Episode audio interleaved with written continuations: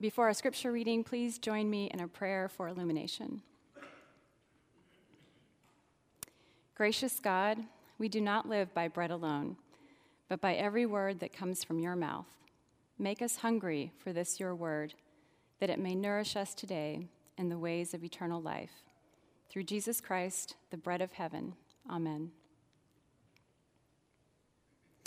Our scripture reading this morning is from the New International Version. I'll be reading Matthew 6, 16 through 34. When you fast, do not look somber as, somber as the hypocrites do, for they disfigure their faces to show others they are fasting. Truly, I tell you, they have received their reward in full. But when you fast, put oil on your head and wash your face so that it will not be obvious to others that you are fasting, but only to your Father who is unseen. And your Father, who sees what is done in secret, will reward you. Do not store up for yourselves treasures in heaven, where moths and vermin destroy, and where thieves break in and steal. But store up for yourselves treasures in heaven, where moths and vermin do not destroy, and where thieves do not break in and steal. For where your treasure is, there your heart will be also. The eye is a lamp of the body. If your eyes are healthy, your whole body will be full of light.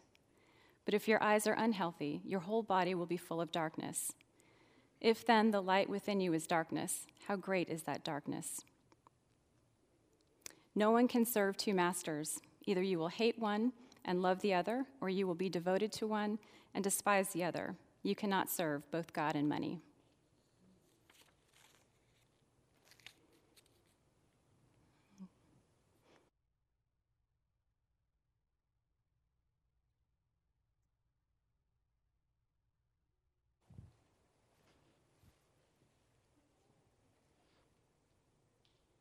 We are in our second sermon on the second Sunday of the season of Lent in a sermon series on fasting. It's called The Fast Life. And like I mentioned last week, the fast life is a lot slower than we may think.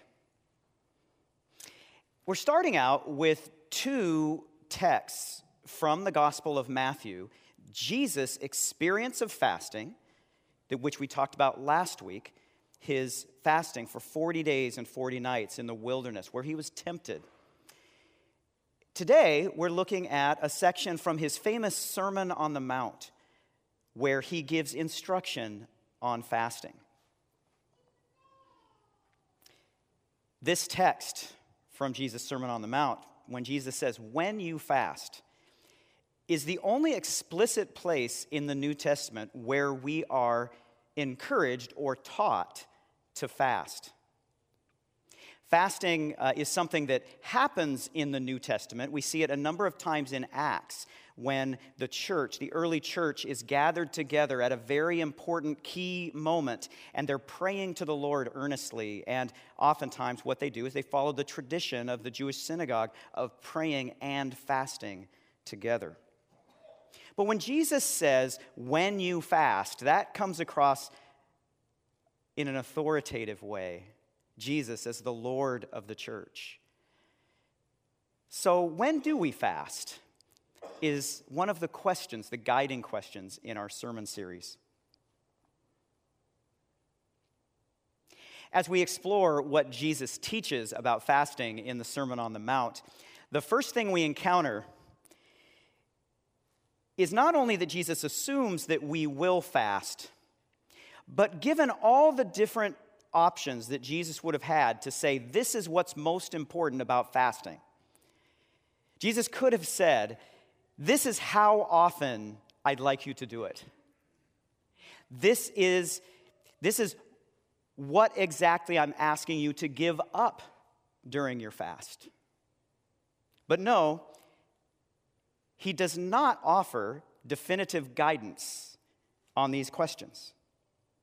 The one thing he says about fasting is not how often or how long, it's this. When you fast, don't make a show of it. Especially if the show that we're putting on is to impress people. Fasting is between us and God. Reading again from Matthew 6, verses 16 through 18. Jesus speaking, When you fast, do not look somber as the hypocrites do, for they disfigure their faces to show others that they are fasting. Think about uh, something we all are guilty of in our childhood.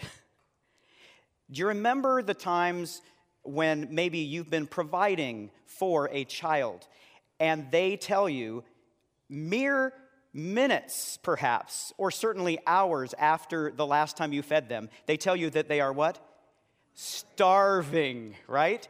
And some kids are just so great. And I, I will say, I'm sure I was one of the better among them in the acting category as I was a kid, who, who, who put on a show and it becomes melodramatic, right? That You can just say, I'm starving.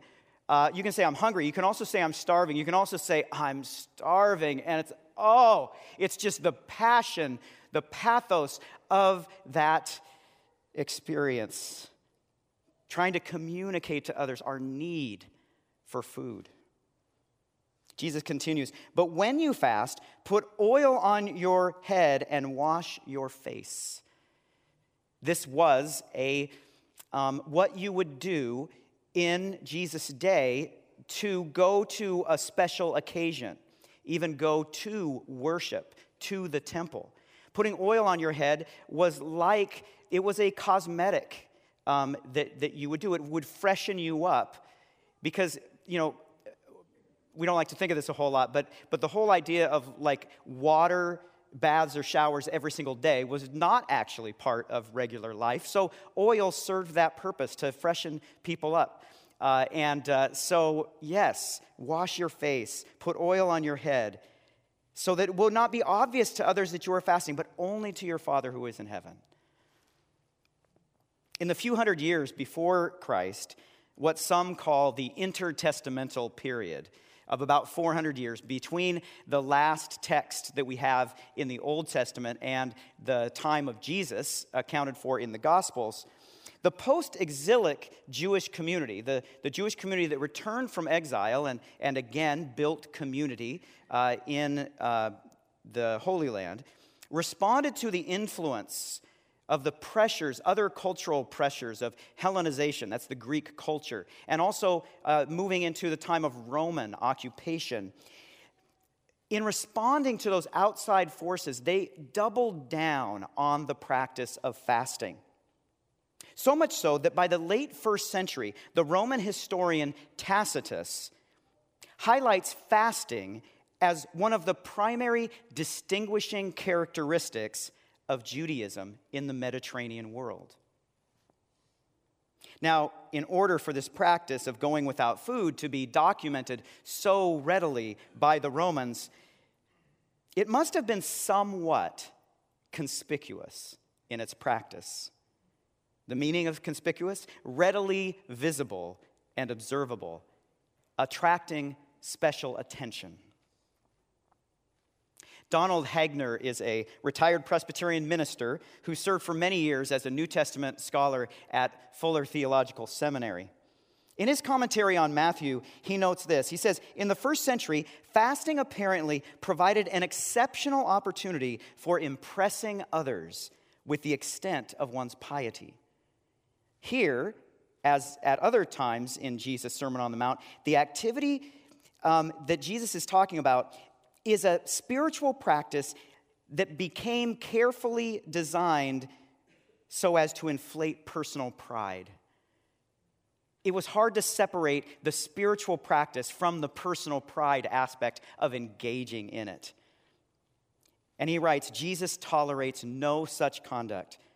Our righteousness is a matter of service to God and is to be directed to Him. True righteousness, in the last analysis, is seen in secret.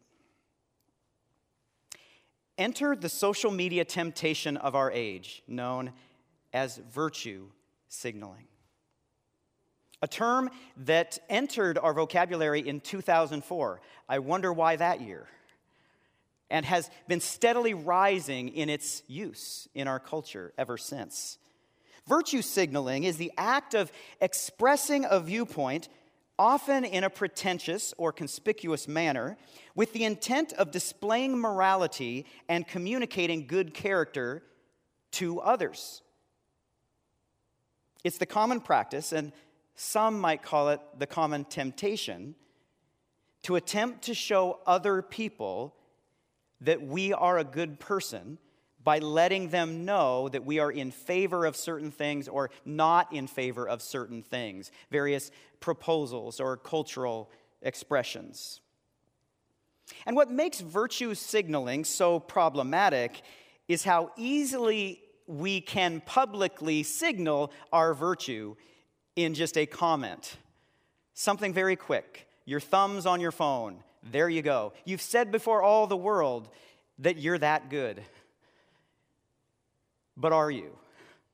Am I?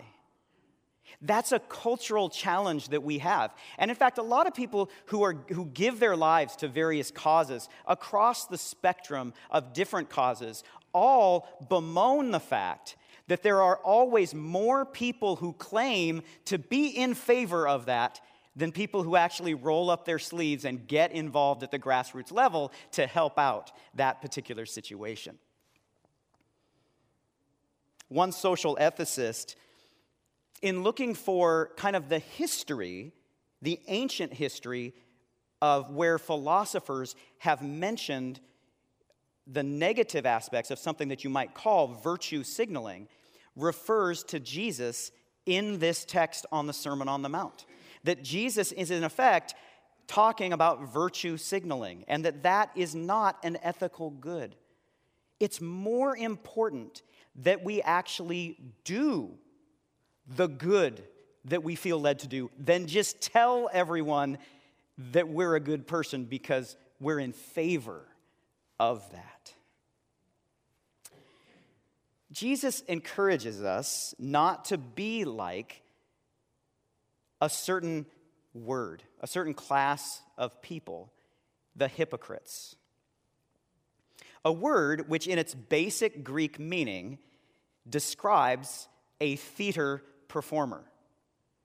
Now, I have to walk very carefully around the use of the word hypocrite in the New Testament because in the New Testament, it's mostly examples in a negative sense. But the word hypocrite was the word for actor or stage performer, uh, and in a positive sense, for many, many hundreds of years, even into the time of the early church in the Mediterranean world, in the Greek language. And I have to walk very carefully because I'm married to an actress and a director of stage plays. And, and uh, one of my daughters is very much involved in being an actor. And she's recently started a, a new business online. It's an Instagram business uh, on dialect coaching for those who are stage actors. Jesus uses this and refers a couple of times in the Gospels to hypocrites. To describe the dimension of acting that could be understood as insincere or not authentic to one's true being. Now, it comes with the territory with actors. They're playing a part. They're putting on a role, even a mask. They put on makeup to make themselves look like someone different than they actually are. That's part of acting, and that's okay. But Jesus said, hey, in our moral lives, in our ethical lives, let's try to be the people inside as we show on the outside. In fact, we even use terms from theater performances today, phrases to describe something that, uh, that we think maybe is a little bit inauthentic. Things like if someone is putting on a show, or playing a role, or hiding behind a mask. One thing that performers are known to do that we have no problem with, I'm sure Jesus has no problem with either, is to perform on stage seeking the applause of the audience. And in fact, you think about some of the great comedic performances on stage or in the movies, these, these performances are, are, are kind of overblown, they're exaggerated, and they just have us howling, right? We clutch our guts not because we're hungry, but because we're doubled over in laughter. And then when that performance is complete, we stand to our feet and give a rousing round of applause.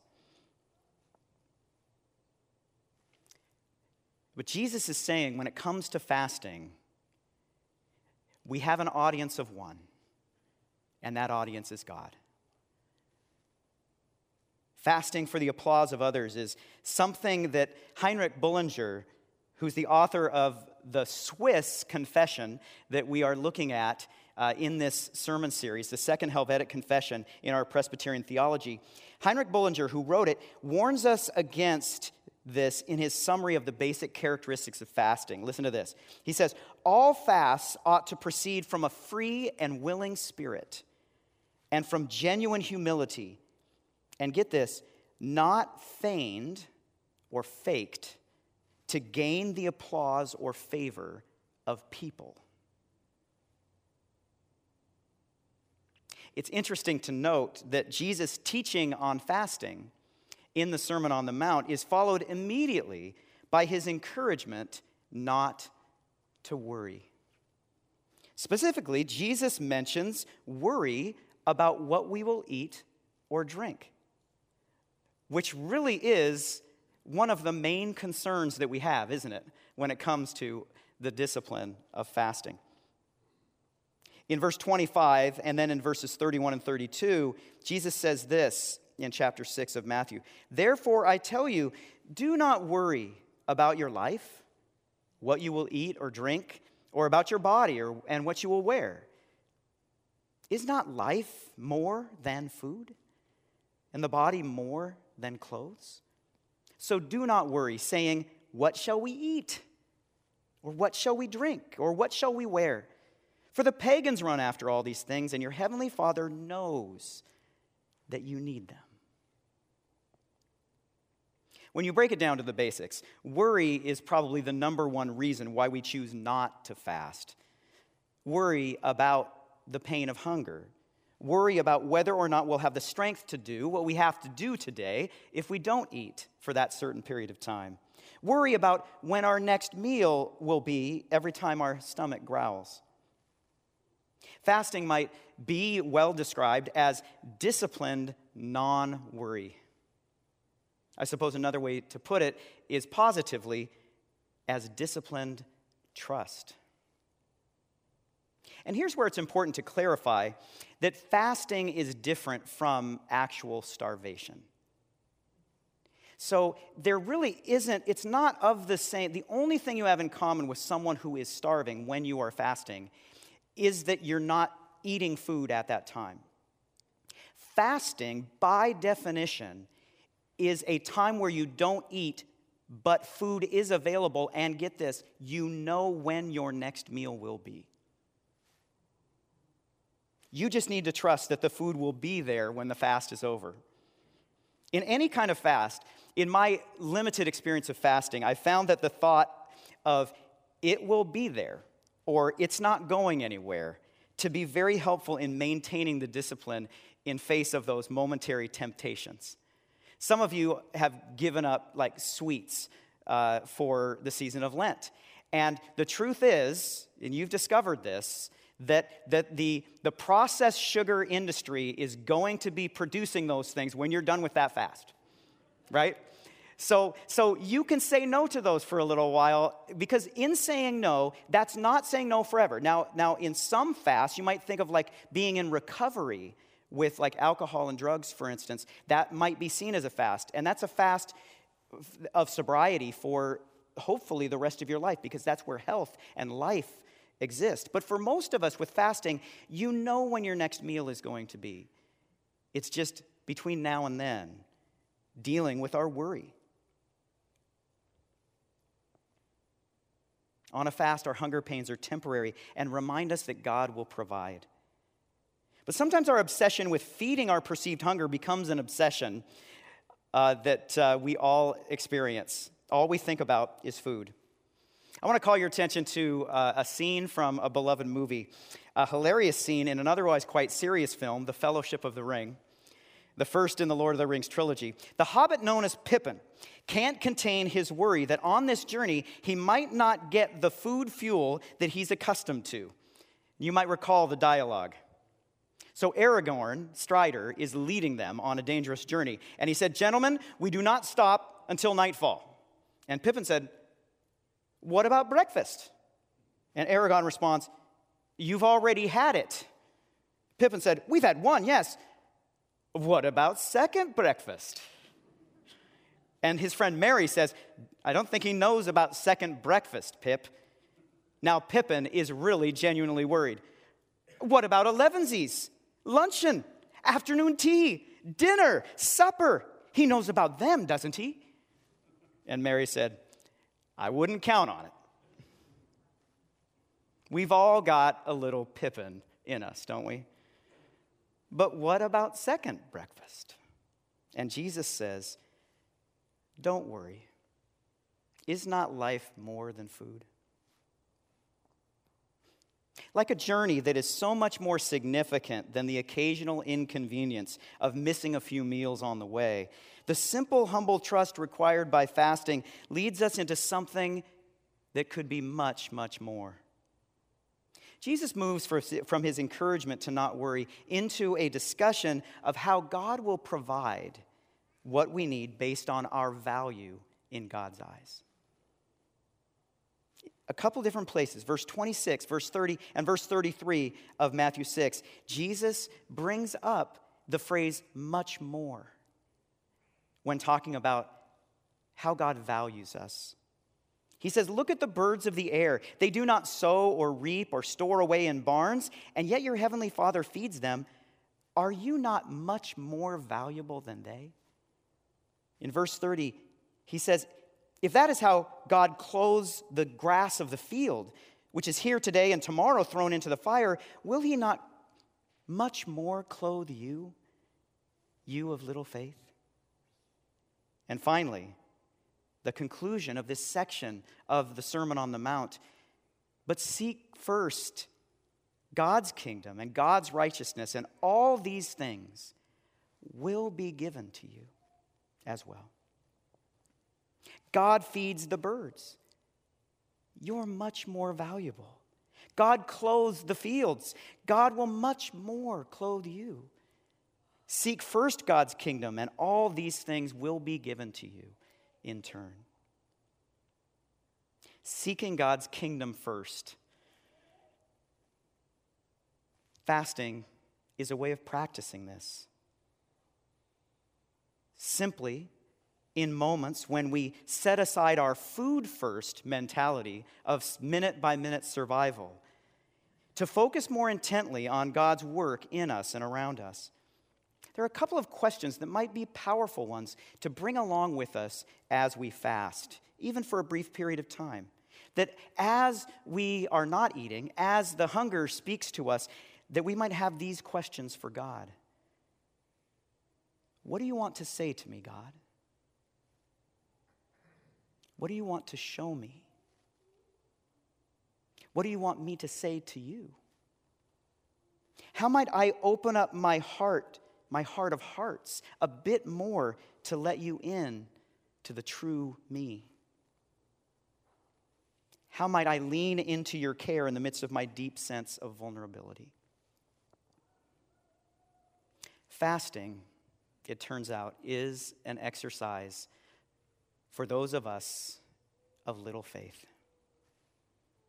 God will provide. So, as we conclude, we've learned a few things. We've learned that Jesus said, when you fast. In the Sermon on the Mount, he reminds us of the basics no show, it's between us and God. No worries.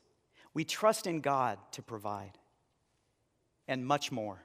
Seeking God's kingdom first, we discover more than we imagined, and all these things will be given to you as well. Amen.